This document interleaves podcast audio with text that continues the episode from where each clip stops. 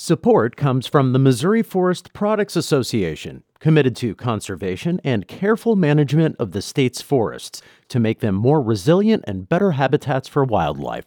ChooseWood.com. This is St. Louis on the Air from St. Louis Public Radio. I'm Elaine Cha. Oh, no, it was a hot mess when we had our state control of our police department, and it's a hot mess in Kansas City. Just ask Mayor Quinton Lucas. If they want to make us safer, they would pass common sense gun safety law. Paid internships and apprenticeships, paid uh, workforce development programs. For example, we passed the marijuana tax uh, mm-hmm. in April, and that's also a pot of revenue that we weren't receiving before.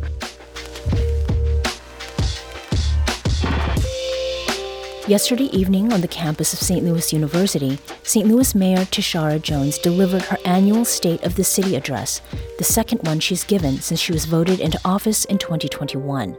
The speech laid out multiple priorities ranging from public safety to modernizing city services. A video of last night's speech, as well as a link to Mayor Jones's prepared remarks, is available at the City of St. Louis's website.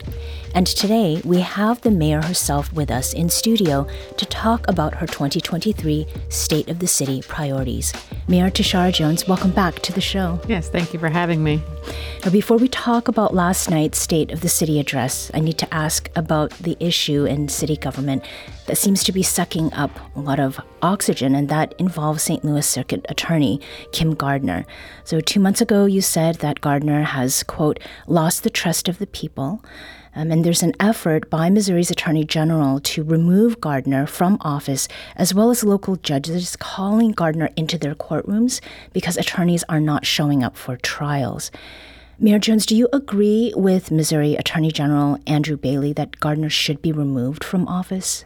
Well, we already have a process of uh, removing our elected officials from office if they don't serve the people, and it's called an election. Um, and Attorney Gardner's election is coming up in 2024, mm-hmm. uh, and voters will make their voice heard then. Um, I don't support the state coming in and trying to take over our criminal justice system. Um, we have sent messages to uh, Attorney Gardner and her office, uh, you know, asking, you know, if there's a way that we can help and assist and um, and you know, and what I've said earlier, I stand on that. Mm-hmm. Now, what do you say to your constituents who say they've lost the trust in their government?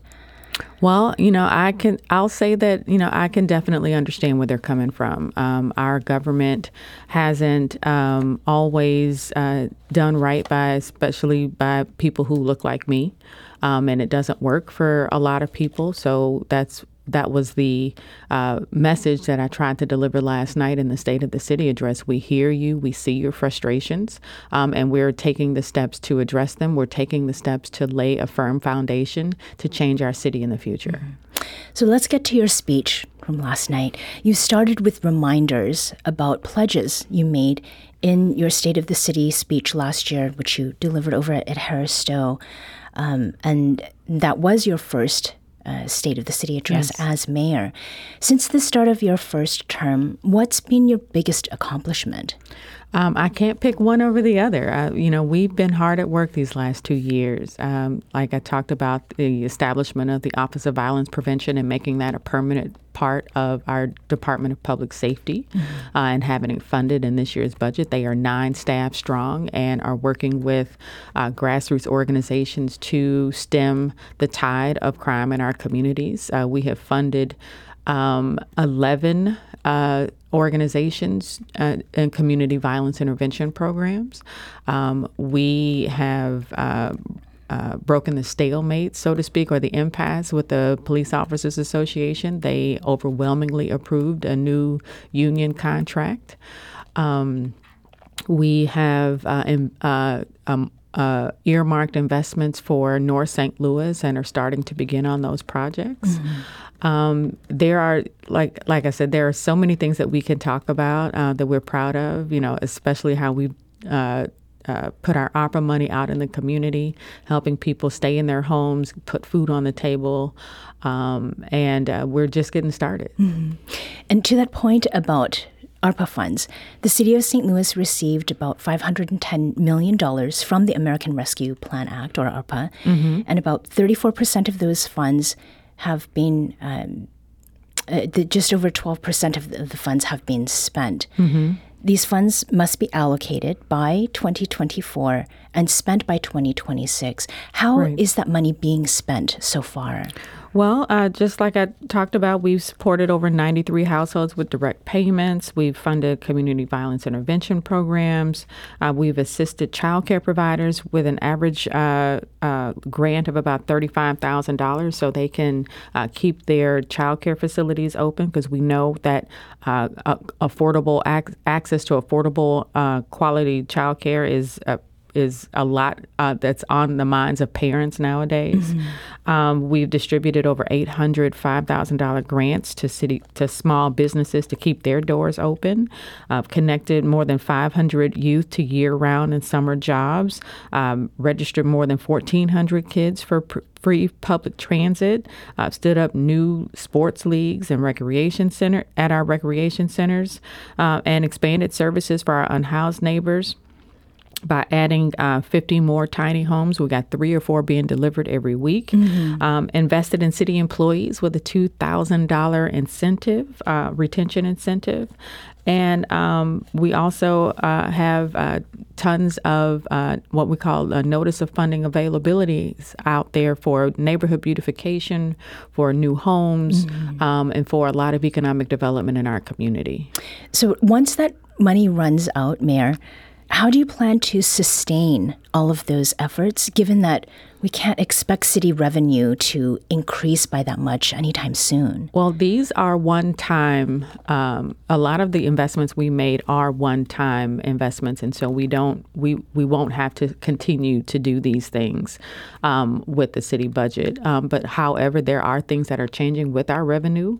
Um, for example, we passed the marijuana tax uh, mm-hmm. in April, and that's also a pot of revenue that we weren't receiving before.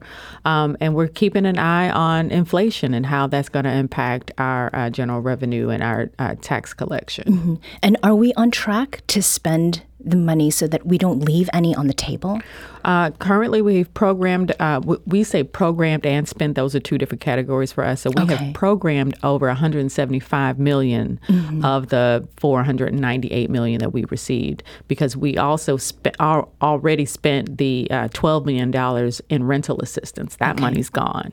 So we still we are, we have 498 million and 175 million of that is programmed. A lot is out right now in uh, in NOFAs um, at CDA or SLDC uh, for our housing beautification programs, our, our also our uh, housing repair programs. So a lot of that's good. We're on track to spend it. Mm-hmm. So when you say programmed versus spent, programmed means that it has been promised to something. Yes. Spent means it is is gone out the door. Out yes. the door. Okay. Mm-hmm. And if and we're actually we've spent more of our ARPA funds than the state has. The state has only spent two percent mm-hmm. of the ARPA funds that they've received. We've spent twelve. Okay. And what makes for that discrepancy? Uh, you know, I don't know. Okay. I don't know. You know why the state hasn't uh, spent that much. Yeah. yeah. Now, the loudest and longest bit of applause during your address came when you gave a strong rebuke of politicians in Jefferson City. Now, many Republican legislators want to return control of St. Louis's police department to a state controlled board. While violent crime has recently gone down in St. Louis, um, is that your primary rationale for why a state board should not take over? Oh, no, it was a hot mess when we had our state control of our police department, and it's a hot mess in Kansas City. Just ask Mayor Quinton Lucas. They've mm-hmm. had their mm-hmm. three most violent years on record. Um, they want to return to uh, Civil War era politics where we had five people uh, making decisions who or five unelected bureaucrats making decisions for uh, for the direction of our police department and and uh, no one was safer because of it. No one can point to to me any specific way mm-hmm. how a state control of our police department is going to make us safer.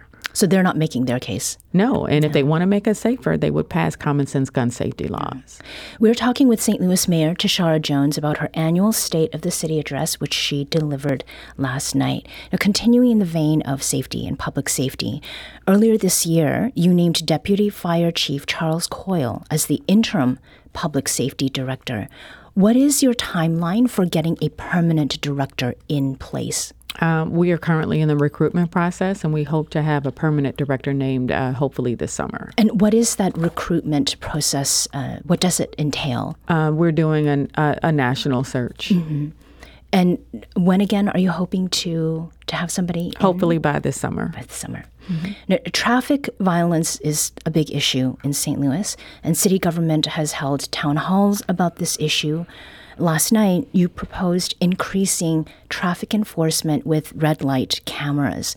That's even though the Missouri Supreme Court struck down the city's use of them several years ago. Mayor, what has convinced you that red light cameras are the way to go? Well, the data shows us that um, when red light cameras are present, it reduces traffic violence by at least 10%. Um, and so we are in, in in conversation with our city counselor's office to try to make sure that if this if red red light cameras come back, which we really want them to, mm-hmm. that we do it in a way that's equitable but also constitutional. Okay. And over the past couple of years, St. Louis on the Air uh, has talked with community advocates about the needs, unmet needs at that, of our homeless neighbors in St. Louis. Mm-hmm. The last time we covered the topic on our show, in fact, um, was January. And then Director of Human Services Yusuf Scoggin was one of our guests. And he spoke at that time to the immediate need for a regional approach to providing shelter and other services. So, I mean, warmer temperatures now, um, they take freezing overnights out of the picture, but there are other challenges that remain, and there are hazards of heat to come. Mm-hmm. Um, can you provide an update on what's concretely happening to support folks without homes? Yes, absolutely. So um, we are uh, purchasing an additional 50 tiny homes to add to the tiny home village that we have downtown. Uh, and we're finding that uh, people on average stay about six to nine months um, in our tiny home village. They're connected to wraparound services and they're made whole again. So of mm-hmm. the of the people who have, we've already served, 140 are now in permanent housing. Mm-hmm. Uh, so we know that this program works. We um, have asked our contractors to have a 20 24 7 safe haven shelter to a low barrier safe ha- safe haven shelter uh, for people who can't go into traditional shelters.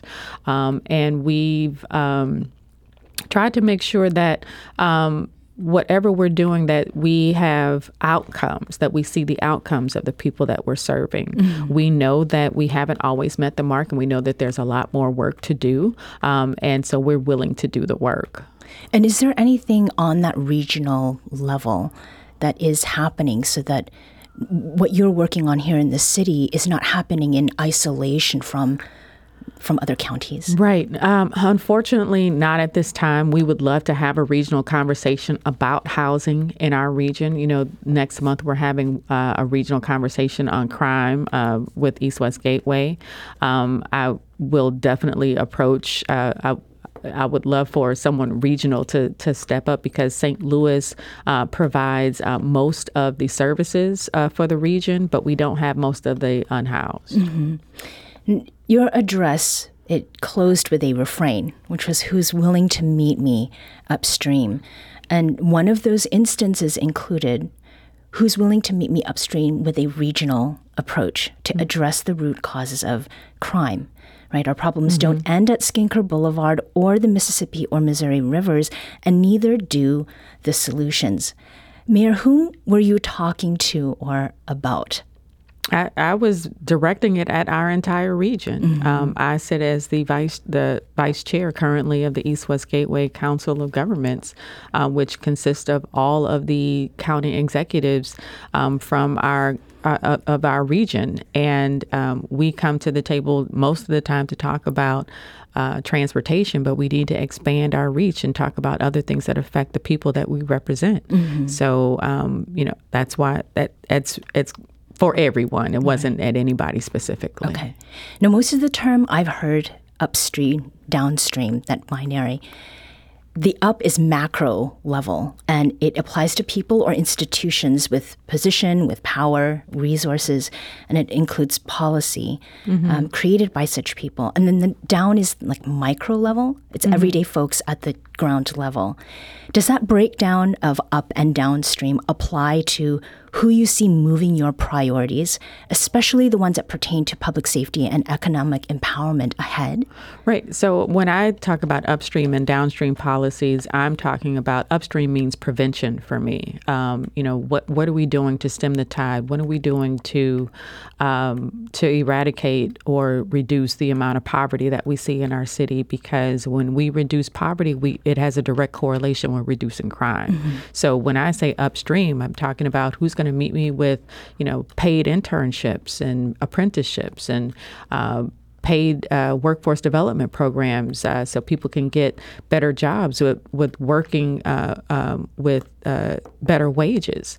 Um, and then downstream is after the effect. So mm-hmm. a- after, you know, when I, when I, talked about downstream, I talked about how um, in the in the sense of crime, how our responders are responding to crime after it happens. Yes. And this last question about modernizing, um, what is one concrete way city residents will see modernization of technology?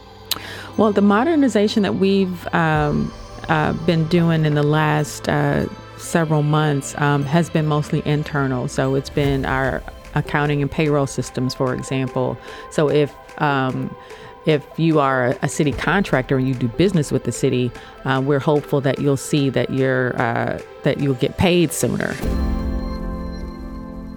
Mayor Tishaura Jones uh, here talking with us about her annual State of the City address last night.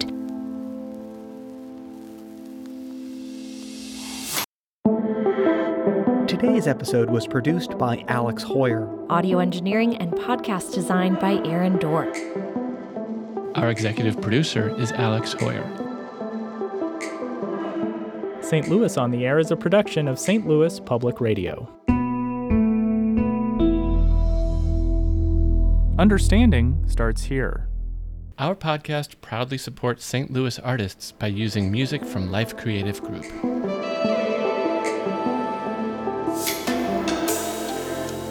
Do you find yourself regularly listening to episodes of St. Louis on the Air? Suggest us to a friend you think might enjoy our conversations. And leave us a review and rating on Apple Podcasts on the App Store. It's the simplest way to help people discover our show. Thanks. St. Louis Public Radio is a member supported service of the University of Missouri St. Louis.